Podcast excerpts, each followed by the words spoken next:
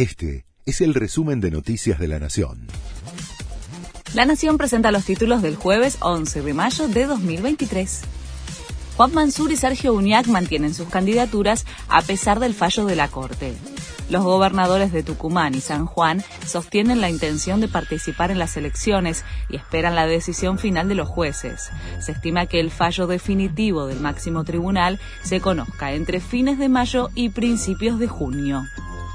El gobierno informó un nuevo aumento para las jubilaciones será de 21% para jubilados y pensionados correspondiente a la ley de movilidad.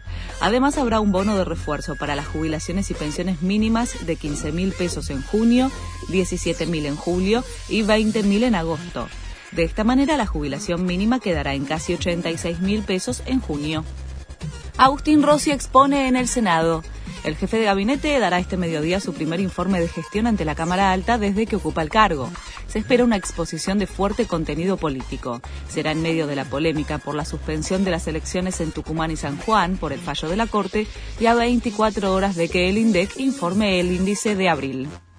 Luis Lacalle Pou quiere desalentar que los uruguayos crucen a comprar a Argentina el gobierno de Uruguay tomó una serie de medidas adicionales para apoyar la situación de los departamentos fronterizos y del litoral, que ven afectados sus negocios por la diferencia cambiaria que hay en el país.